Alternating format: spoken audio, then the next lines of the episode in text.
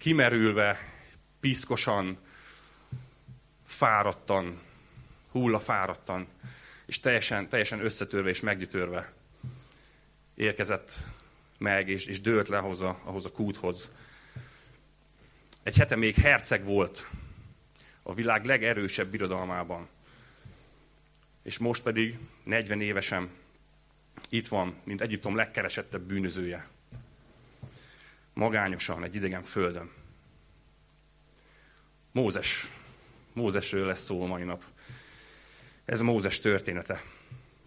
Közel 400 év telt el azóta, hogy József, aki Ábrahámnak a dédunokája volt, és Jákobnak pedig a fia, ugye Egyiptom leghatalmasabb rangú embere lett, Egyiptom kormányzója lett, és megfejtette ugye a fáraó álmát, ezért emelték föl őt ebbe a, ebbe a nagyon magas pozícióba, és, és a hét év ínség idején az ő megoldása hozott valóban megoldást és az embereknek életet, és az egész családja, Jákob háza népe is így élte túl, sőt, elköltöztek Egyiptomba. Elköltöztek és letelepettek Gósán földjén. Azonban tehet múlt az idő, József megöregedett, vagy meghalt, és Jákob leszármazottai, a 12 uh, egyip, zsidó törzs pedig, pedig gyarapodott és szaporodott, és egyre, egyre, egyre többen lettek. Az egyiptomi nép pedig elfelejtette, hogy mit is köszönhet Józsefnek, és mit is, mit is köszönhet ennek a népnek, egy, eleve a túlélést. És a következő évszázadokban a számunkra nem csak a történelemkönyvekből ismert antiszemitizmus jelent meg Egyiptomban. Látjuk, ahogy a zsidó nép áldott állapotára féltékeny egyiptomiak először csak elnyomják, sanyargatják a népet, majd, majd rabszolgaságba, munkatáborokba kényszerítik őket, dolgoztatják őket. És végül pedig megjelenik a fajírtás is, aminek a kiejtésétől is ugye borsódzik a hátunk. Ugyanis a fáraó hozott egy kegyetlen rendeletet, mégpedig azt, hogy minden újszülött fiúgyermeket a Nílusba kellett dobni. A Nílusba, a nagy folyóba, ami krokodiloktól hemzseget, oda kellett bedobni a zsidó fiatal újszülött gyermekeket. Ekkor született meg Mózes. És valljuk meg, hogy emberi szemmel hát nem indult túl sok, túl sok eséllyel. Elég gyengé esélyekkel futott neki ennek az életnek. Anyja három hónapos koráig tudta rejtegetni és nevelgetni, de eljött az az időpont, amikor, amikor már nem tudta tovább, amikor már annyira, annyira veszélyes volt ez az állapot, hogy, hogy kénytelen volt valamit tenni. És mit tett? Mit tett Mózes anyja? Fogott egy kosarat, egy fonott kosarat, azt elneveztem Mózesről, így lett a Mózes kosár, és abba, abba beletette, és, és, és Isten, Isten gondjaira bízta, és leúsztatta, leúsztatta a Níluson. És tudjuk, hogy Istennek komoly tervei voltak Mózessel. És ez a történet éppen ezért nem úgy ért véget, hogy Mózes itt, itt elsüllyedt, vagy jött egy krokodil, és bekapta, hanem, hanem ugye másként, másként folytatódik ez a történet. Ugye ezek helyett, a rossz forgatókönyvek helyett az történt, hogy a, a fáraónak a lánya vette észre ezt a csecsemőt, aki úszik ebből a kosárban, és, és a fáraó, tehát a saját apja a kegyetlen rendelete ellenére úgy döntött, hogy ő megtartja ezt a gyermeket, és saját fiaként fogja felnevelni. Ami viszont el szokta kerülni a figyelmünket, az az, hogy ez egy, ez egy három hónapos kis csecsemő volt, aki még ugye gondozása és, és anyatejre és egyébre szorult, és ezért Mózesnek kerestek egy, egy szoptatós dajkát, aki konkrétan a saját édesanyja volt, és ő vállalta ezt a, ezt a remek feladatot. És a saját édesanyja nevelte tovább Mózest, és, és nevelhette és taníthatta az Istenüknek az ismeretére, a, a népe és az ősök történetére, és a várovárt ígéretre, egy proféciának a beteljesedésére, amit még Isten ígért Ábrahámnak, és ami így szólt, ugye ezt olvassuk az 1 Mózes 15, 13-14-ben. Hogy ekkor az Úr azt mondta Ábrahámnak, tudd meg, hogy a te utódai jövevények lesznek egy olyan országban, amely nem az övék. Rabszolgákká teszik és nyomorgatják őket 400 évig. De ítéletet tartok azon a népen is, amelyet szolgálnak, és azután nagy vagyonnal jönnek ki. Tehát ez a profécia benne élt azért a zsidó népben, és, és várták, ezt a, várták ennek az eljövetelét. És amikor Mózes valamelyes felcseperedett, vagy most már elengedhette az édesanyja, és tényleg a, a fáró lányainak a gondjára bízta, ő bekerült a király udvarba, ahol a, ahol a fáró lánya saját fiaként, Egyiptom hercegeként nevelte őt. És Mózes felért a csúcsra. A, gondoljatok be, hogy az akkori világ leghatalmasabb birodalma volt Egyiptom. És Mózes ennek a legerősebb, leghatalmasabb birodalmának volt a hercege. És így össze is állhat a fejünkben Istennek a szabadító terve. Hogy Mózes, mint, mint kvázi egy, egy beépült Mossad ügynök, vagy, vagy, vagy, egy, vagy egy szuper diplomata, aki ott van, ott van és pozícióban, és megvan a lehetősége arra, hogy, hogy itt valamit tegyen, valamit elérjen, és kihasználja a, a, a politikai tudását, vagy a kapcsolatait, vagy esetleg a katonai hatalmát, és ilyen, ilyen belső, belső melóval megoldja ezt a, megoldja ezt a problémát, és, és ki lobbizza a, a zsidó népnek a, a szabadulását. Hogy így, így érje el Isten szabadító tervét. Talán még Mózes is így gondolta. Talán ez volt neki az újévi fogadalom, vagy e, e, ezt, ezt tervezte el az új évre. Talán nekünk is vannak ilyen egyértelműnek tűnő szituációink, ilyen, ilyen tutifix terveink, amik, amik biztos, hogy így fognak történni, mert, mert így szeretnénk, megvannak a lehetőségeink, minden körülmény adott, tehát miért, miért is ne így történne? Azonban sokszor mégsem jön be a tuti. Sokszor mégsem úgy történik, ahogy, ahogy mi, ezt, mi ezt akarjuk, vagy ahogy mi ezt eltervezzük, vagy ahogy mi ezt összeraktuk a tökéletes tervet. Ismerjétek a mondást, hogy ember tervez, Isten végez. Na most ez úgy van valójában, hogy, hogy Isten is tervez, és, és ő is végez. És, és, és sokszor ő másként, másként gondolkodik, mint mi. És Mózes tervébe is, mint egy, mint egy kis porszem került volna, mert, mert uh, ugye nem így lett. De nem így lett, ahogy ezt mi tök jó elképzeltük, és, és az a lehetőség is adott volt erre.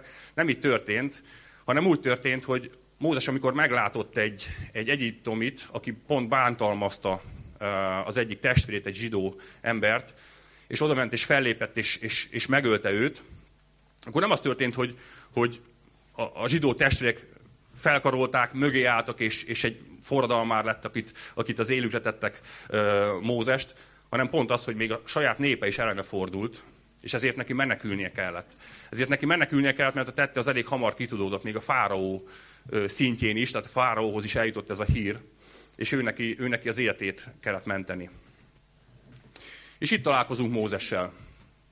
Itt találkozunk az üldözött, a menekült Mózessel, aki, aki kiszáradva, totálisan megsemmisülve, piszkosan, rongyosan ott leborult ahhoz a kúthoz.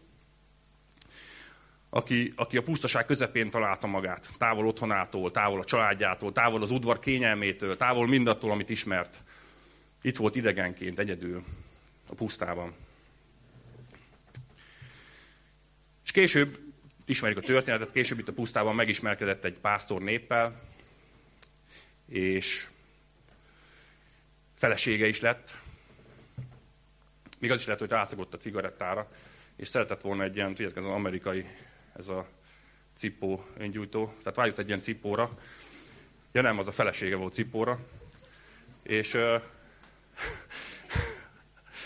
és na mindegy, szóval ez a pásztornép, ez a pásztornép befogadta, és ő, ő itt, itt, igen, még most esik le jó nem? Itt a, a puszta közepén talált, talált otthonra, és ő belül is, ő belül is egy juhogat terelgető pásztor lett. És majd 40 év elteltével Isten ezt a juhoga, juhai terelgető 80 éves idős embert szólította meg. Ott az égő csipkebokorban.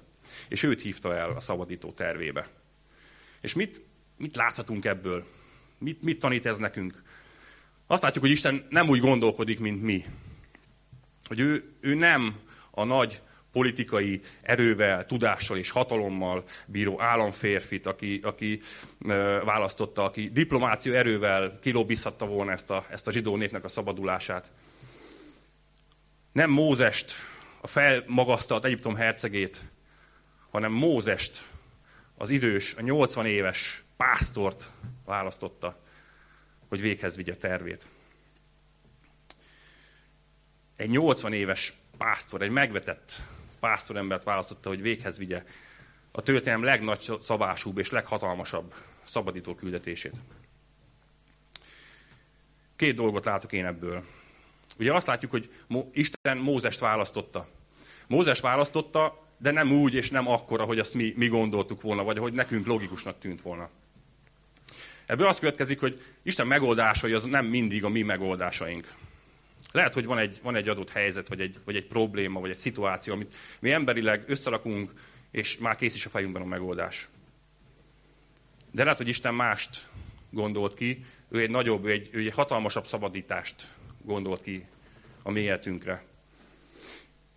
És akkor az az én tanácsom, hogy, hogy legyen türelmünk, legyen türelmünk kivárni Isten akaratát, és, és meglátni az Isten akaratát, és elfogadni az Isten akaratát.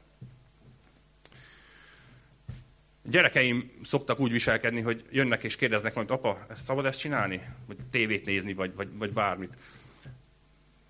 Két választás van, vagy igen, vagy nem. És mondom, hogy nem. És ők mit csinálnak? Hát nem fogadják el, tehát akkor ők mennek, mennek mondjuk anyához is. Anya, anya, szabad ezt csinálni? Szabad tévét nézni? És ő vagy megint ott van, hogy igen vagy nem. De bennük van az, hogy nem akarja. Tehát fölteszi a kérdést, de valahogy a nemet nem akarjuk elfogadni, ugye? Tehát akkor is. Tehát ez biztos, hogy nem is úgy gondoltad. Én, én akkor is, akkor is arra akarok menni. És fogadjuk el a nemet is. Fogadjuk el azt, hogy ha nem engednek be a főkapun, akkor, akkor nem menjünk be hátulról. És ez egy, ez egy hatalmas kihívás így a mai időszakban, ebben a, ebbe a mai világban, ugye, amikor a kiskapuk korát éljük. Amire mindenre van egy, van egy, ezt meg lehet oldani okosba, ezt meg lehet oldani hátulról, ezt meg lehet oldani kiskapukkal. Fogadjuk el, hogy, fogadjuk el, hogy, hogy nem. És bízunk Istenben, bízunk abba, hogy, hogy ő, egy, ő egy nagyobb szabadítást, egy, egy csodálatosabb szabadítást, egy sokkal jobb megoldást tartogat a számunkra. És lássuk meg azt, hogy Isten Mózest választotta. Mózest választotta, nem akkor és nem úgy hívta előtt, és nem úgy szólította meg, és nem az lett a, a, a kivitelezés, amit mi elgondoltunk, hanem egy teljesen más, de Isten Mózest választotta. Ne kételkedj abban, hogy Isten téged választott. Isten kiválasztott. Lehet, hogy nem, nem úgy, és nem akkor fogod azt a tervet megcsinálni, vagy véghez vinni, de ő téged választott. Legyen türelmünk, és bízunk, bízunk az Úrba, mert Isten tudja, hogy mikor jön el az az idő. A másik dolog, ami szintén egy fontos lecke a mai felgyorsult világban, tehát azon túl, hogy türelmetlenek vagyunk, hogy szeretjük a dolgokat siettetni, de mindenkezben folyton méricskéljük, és, és a másikhoz viszonyítjuk egymást, illetve magunkat. Van egy, van egy brit ilyen internetes influencer és motivációs tréner, Jay Shettynek hívják, aki, aki foglalkozik ezzel a, ezzel a problémakörrel, és az embereknek a, a mm, boldogtalanságának az egyik okaként világított rá erre. Nyilván ő nem keresztény oldalról, de, de, de elég logikusan és okosan gondolkodott ebbe a témába, hogy mindig, mindig méricskélünk, és mindig összehasonlítjuk magunkat, és mindig, mindig próbálunk valakihez viszonyítani. És vegyük észre, hogy lehet, hogy valaki 20 évesen már egy top menedzser lesz, és tök jó üzletember. És valakinek lehet, hogy ez, ez csak 40 vagy 50 éves korában jön össze. Vagy is lehet, hogy ez soha az életben nem jön össze. Lehet, hogy valaki 20 évesen már anyuka. És lehet, hogy valaki nagyon vágyik erre, de, de lehet, hogy csak 40 évesen jön neki össze. Vagy az is lehet, hogy, hogy nem is fog neki összejönni. Olyan is lehet, hogy valaki már beutazta a világot, már fiatalon körbeutazta a világot, sok-sok országba járt, sok kontinensen. Lehet, hogy valaki más meg még az ország határain túl se jutott. Lehet, hogy ismersz valakit, aki, aki híres, híres lesz és, és ismert, és, és más pedig nem. Lehet, hogy valaki sokra viszi, más pedig nem. Lehet, hogy valaki gazdag lesz, a másik meg szegény marad. Néhányan úgy tűnik, hogy előttünk járnak, míg mások látszólag mögöttünk. És ne becsüljünk le, és ne kicsinyeljünk le senkit azért, mert ő éppen ott van, ahol. És ne is, ne is essünk depresszióba azért, mert, mert valaki látszólag előttünk jár, és mi pedig, mi pedig mögötte. Hogy látszólag többet ért el, mi meg nem. Ne hasonlíts magad máshoz. Mert olyan, mint te, csak egy van. Mi egyediek vagyunk. Nem, nem lehet összehasonlítani magunkat másokkal. Mindannyian más pályát futunk be, mindannyian, mindannyiunknak más a szerepünk. Isten más feladatot bízott ránk, és más időzítéssel. És bízunk Istenben, és, és higgyük el, hogy be fogjuk tölteni azt a küldetést. De lehet, hogy nem úgy, és nem akkora, hogy azt mi szeretnénk. Ő tudja, hogy min kell keresztül mennünk, tudja, hogy milyen tapasztalatokat, milyen, milyen bukásokat, milyen, milyen próbákat kell kiállnunk, milyen, mi, miben kell megerősödnünk ahhoz, hogy, hogy el tudjuk végezni azt, amit ránk akar bízni. Bízunk benne. Tudja, hogy mikor jön el az ideje. Tudja, hogy mikor jelenjen meg neked az égő csipkebokorban. Mózesnek ez a pillanat 80 évesen jött el. 80 évesen. Van egy idős, idős, most nem is él, tehát egy 19. századi amerikai evangélista, D.L. Moody, akinek volt egy nagyon jó mondás ezzel kapcsolatban. Ezt felolvasom nektek. Mózes 40 évet töltött el azt gondolva, hogy ő valaki. Majd újabb 40-et belátva, hogy ő egy senki. Majd még 40-et meglátva és megtapasztalva, mit tehet Isten valakivel, aki tudja, hogy egy senki.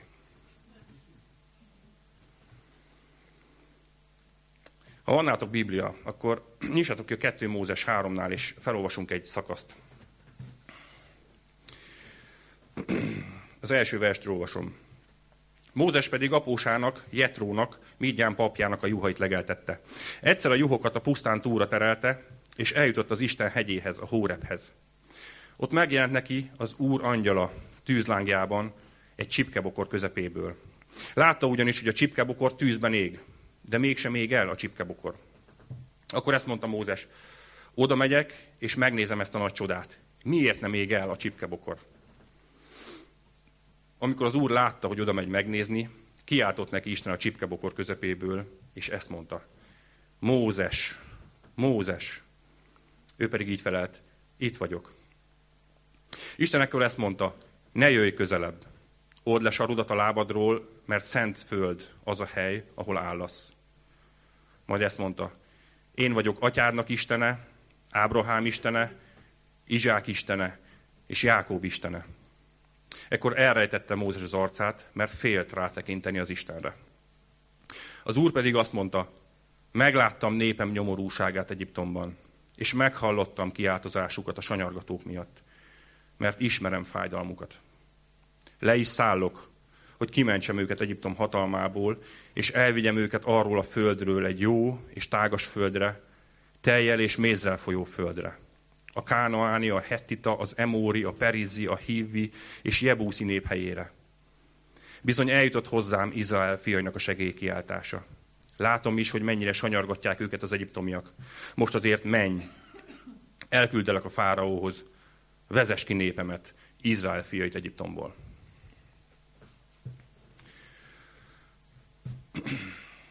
Aki kicsit is ismeri a folytatást, és lát, tudja, hogy, hogy milyen, milyen csodák következnek most Egyiptomban.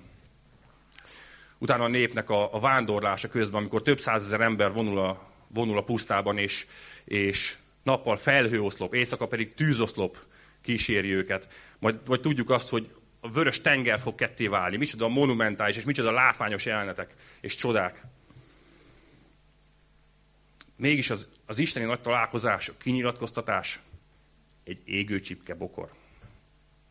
Most komoly.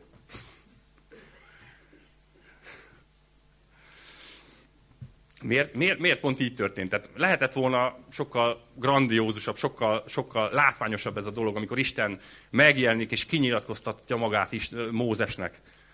De, de most komolyan egy égő bokor. Hát ez nem egy nagy tudsz, nem? Tehát most... Miért? Miért pont egy égő csipkebokor lett Isten megjelenésének az emblematikus képe?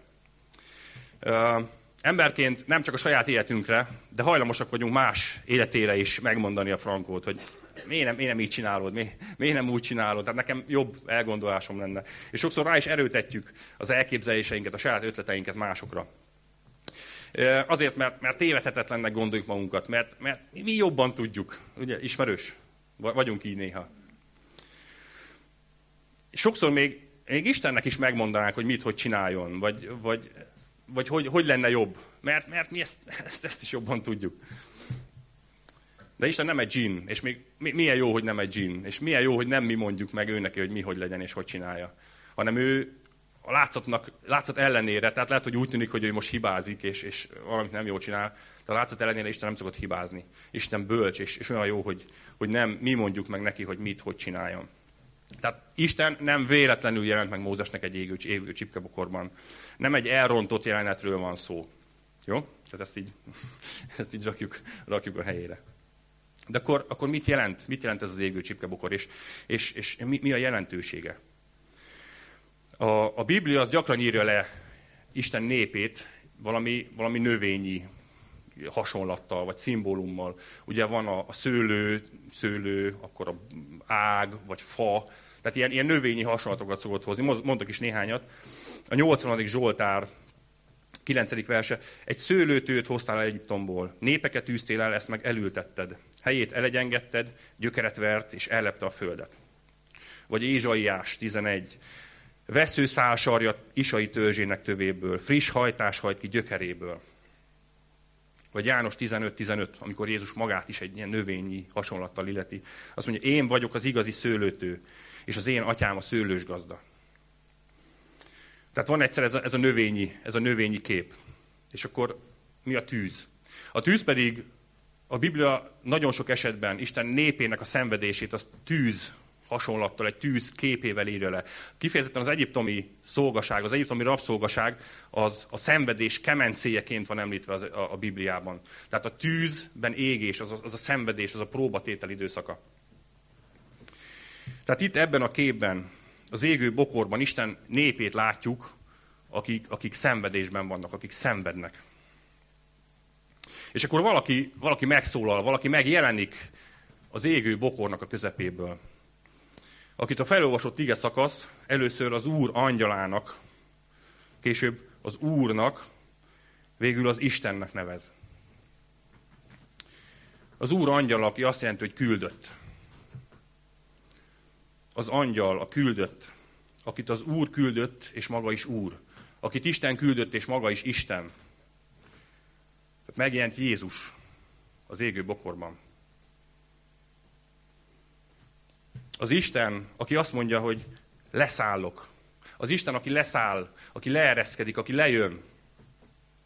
És megjelenik a népének a szenvedésében. Kinek öröktől fogva ez a természete. Hogy lejön és közösséget vállal a népével. Közösséget vállal a szenvedéssel. Lejön, hogy megmentsen minket. Lejön a népek közé, hogy kivezess őket a, a szolgaságból. És ez ismét egy, egy fantasztikus előkép is. Ugyanis nem csak az égő bokorban jelent meg, nem csak az égő bokorba jött le az Isten. És nem csak az egyiptomi szolgaságban szenvedő népet ö, szabadította meg, hanem, hanem mint szabadító ettől a történetet követően 1500 évvel. Ő valóban, valóban fizikailag testet öltött, teremtményi formát vett fel, és lejött, lejött a népének a szenvedésébe, és megjelent.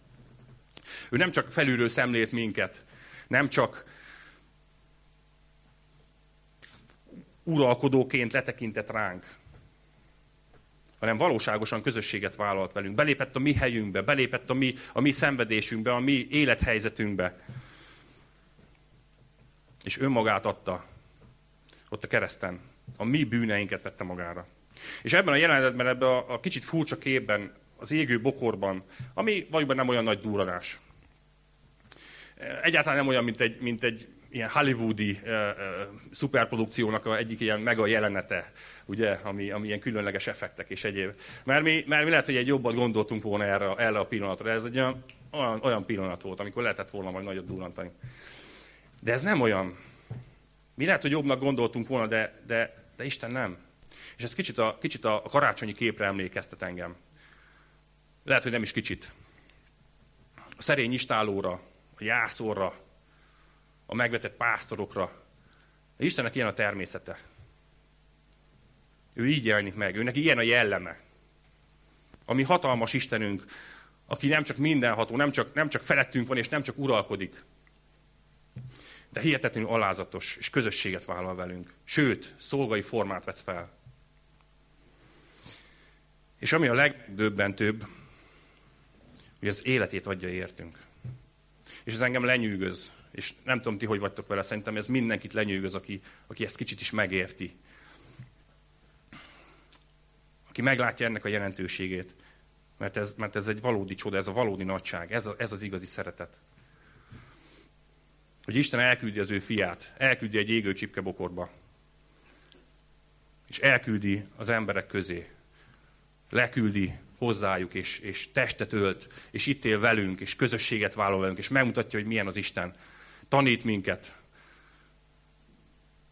És az útja végén pedig önként fölmegy arra keresztre. Hogy megmentsen minket. Ez, ez az égőbokor, ezt, ezt jelenti az égőbokor. És a kettő Mózes hárma tovább olvasva, a 11. verstől. Mózes azt felelte erre az Istennek, ki vagyok én, hogy a fáraóhoz menjek, és kihozzam Izrael fiait Egyiptomból. De Isten azt mondta, bizony, én veled leszek. Ez lesz annak a jele, hogy én küldelek. Amikor kivezeted a népet Egyiptomból, ennél a hegynél fogjátok tisztelni az Istent. De Mózes azt felelte Istennek, ha majd elmegyek Izrael fiaihoz, és azt mondom nekik, a ti atyáitok Istenek küldött engem hozzátok, és ők megkérdezik tőlem, hogy mi a neve, akkor mit mondjak nekik? Isten ezt felelte Mózesnek, vagyok, aki vagyok. Majd azt mondta, így szólj Izrael fiaihoz, ha vagyok, küldött engem hozzátok. És Mózes itt egy, egy hatalmas feladattal lett megbízva. Azzal, hogy menjen vissza Egyiptom földjére, beszéljen a fáraóval, és valahogy győzze meg, vagy, vagy mondja el neki, hogy ő Istennel beszélt, akinek az az akarata, hogy, hogy kivigye a népet Egyiptom földjéről. És Mózes ebben a pillanatban azt teszi, amit minden jó titkárnő vagy recepciós csinált volna, hogy visszakérdez, hogy mit is mondhatok ki? Ki üzeni? Ki, ki mondta ezt? Mi a neve? Visszakérdez Istennek, hogy mi, mi a neve? Isten azt mondja, hogy vagyok, aki vagyok. Ez a vagyok, aki vagyok kifejezés a, a, a, a Héber, Héberben négy betű, ez a JHVH, amit Jahvének mondunk, vagy Jahvének ejtünk. És ez a, ez a név az Ószövetségben sok ezerszer, 6800-szor szerepel ez a Jahve kifejezés. És mindannyiszor attól függetlenül, hogy úrnak vagy örökkévalónak különböző fordításokban ugye másként jelenhet meg ez a név. Tehát másként jelenik meg. De valahányszor az úr nevével találkozol, akkor az emlékeztet minket az úrra az égő csipkebokorból. A vagyok, aki vagyokra. És mi úgy vagyunk vele, hogy mindent meg akarunk magyarázni, és mindent, mindent körül akarunk írni. És sokszor úgy vagyunk, hogy, hogy Istent is definiálni akarjuk. Istent is elképzeljük valamilyennek, felruházzuk a mi kis uh, korlátolt képességeinknek megfelelően, felruházok uh, különböző tulajdonságokkal, sajátosságokkal, és megpróbáljuk megmondani mi, hogy milyen az Isten. De az Úr itt egyértelművé teszi, hogy ez nem a mi dolgunk. Az ő, ő maga mondja meg. Az Úr az, aki, nem az, akinek mi mondjuk. Lehet, hogy vannak, vagy találkoztok emberekkel, akik azt mondják, hogy nincs Isten. Attól az Úr az, aki. Attól még ő van. Lehet, hogy mondasz valamit, hogy az Úr az ilyen, vagy az Isten az olyan, de attól az Isten még olyan, amilyen. Amilyen magán, amilyent magának mondja. Nem nekünk kell őt elnevezni, hanem ő mondja meg a nevét. És Isten itt, itt bemutatkozik, bemutatja magát. Azt mondja, vagyok, aki vagyok. És ez nem egy ilyen dacos válasz, hogy vagyok, aki vagyok. Mi között hozzá? Vagyok, aki vagyok. Ez nem, ez nem, nem ilyen, ilyen dacos válasz, hanem, hanem a vagyok, aki vagyok. Ezzel azt mondja, hogy ez a nevem. Ő maga a létezés. Ő a vagyok. Tehát minden, ami, ami minket körülvesz, minden, ami, amit látunk, önmagunk is, mind azért vagyunk, mert ő van. A vagyok van, és ezért vagyunk mi is. Ő maga a létezés. És ő ki akarja magát jelenteni nekünk. Azt akarja, hogy közelről megismerjük, hogy, hogy tudjuk, hogy milyen ő. Hogy a vagyok, aki vagyok, senki máshoz nem fogható, határtalan, végtelen, öröktől fogva való és örökké létező. Vagyok, aki vagyok. Vagyok, aki teremtettelek. Vagyok, aki mindig veled leszek. Vagyok, aki megerősítelek és, és, és megáldalak. Vagyok, aki megszabadítalak. Vagyok, aki mindent neked akarok adni. Annyi mindent jelent ez a vagyok, aki vagyok, hogy nem lehet, nem lehet egy szimpla névbe beletenni. Isten ezzel a vagyok, aki vagyokkal így, így kinyitotta ezt az egészet, és hatalmas jelentése van. És erről szól az egész Biblia. Isten azt akarja, hogy megismerjük. Jézus azt mondta, hogy az írások rólam szólnak. Elper egyben ezt Jézus mondta, jó? A vagyok, aki vagyok. Jézus. Aki eljött közénk, hogy megismerjük, hogy szemtől szembe találkozhassunk az Istennel. A János 14, 7-től 9-ig olvasom nektek. Ha ismernétek engem, ismernétek az én atyámat is. Mostantól fogva ismeritek őt, és látjátok őt. Fülöp így szólt hozzá, Uram, mutasd meg nekünk az atyát, és az elég nekünk. Jézus erre ezt mondta, annyi ideje veletek vagyok, és nem ismertél meg engem, Fülöp. Aki engem lát, látja az atyát. Isten Jézusban mutatkozott be. Jézusban jelent meg a vagyok, aki vagyok. És ki is ez a vagyok? Hogy definiálja magát Isten? János 6.35. Én vagyok az élet kenyere. Aki én hozzám jön, nem éhezik meg, és aki én bennem hisz, nem szomjazik meg soha. János 8.12. Én vagyok a világ világossága. Aki engem követ, nem jár a sötétségben, hanem övé lesz az élet világossága. János 10.9. Én vagyok az ajtó. Ha valaki rajtam átmegy be, megtartatik. János 10.11. Én vagyok a jó pásztor. A jó pásztor életét adja a juhokért. János 11.25. Én vagyok a feltámadás és az élet. Aki hisz én bennem, ha meghal is él. János 14.6.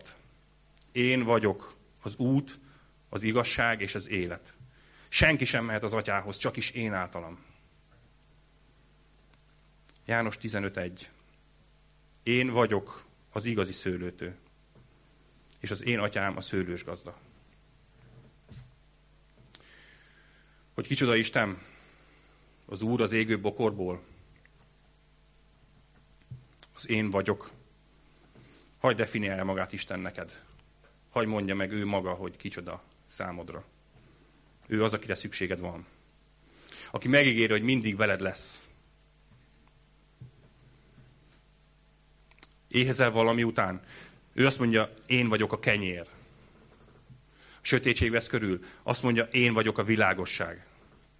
Távol és elzárva érzed magad Istentől. Azt mondja, én vagyok az ajtó. Megrettensz a halandóságtól és félsz a haláltól, az elmúlástól. Azt mondja, én vagyok a feltámadás és az élet. Elveszettnek érzed magad? Ő azt mondja, én vagyok a jó pásztor. Iránymutatásra van szükséged? Ő azt mondja, én vagyok az út, az igazság és az élet. Egyedül vagy, és nincs közösséged Istennel, és nincs közösséged másokkal. Ő azt mondja, én vagyok az igazi szőlőtő. Bármire is van szükséged, egyedül Jézus az, aki be tudja tölteni. Gyertek, dicsőítő csapat. Úgyis most ezzel az igazi szőlőtővel, a kenyérrel és a borral, Jézus Krisztussal, a vagyok, aki vagyokkal való kapcsolatra hívlak titeket. Ugyanis úracsorázni fogunk. És valódi kapcsolatban lehetünk, valódi kapcsolatban léphetünk a mindenható Istennel. Azzal az Istennel, aki megjelentott az égő csipke bokorban. A vagyok, aki vagyok. Az igazi szőlőtő, a kenyér és a bor, aki életet ad. És Mózes meglátta őt az égő bokorban. Mi megláthatjuk őt a kereszten, de megláthatjuk őt itt, a körbeadott kenyérben és a borban. Ez ugyanaz az Úr. Ugyanaz az Isten, aki, aki ugyanazt akarja ma is. Le akar jönni ide közén, közösséget akar vállalni. Önmagát akarja adni, azért, hogy nekünk életünk legyen. Önmagát akarja adni, hogy megszabadítson. Ez ugyanaz az Úr, ugyanaz az Isten, aki érted is eljött, érted is szenvedett aki téged is megszabadított szolgaságból, és aki ma téged is meghív a teljel és mézzel folyó földre.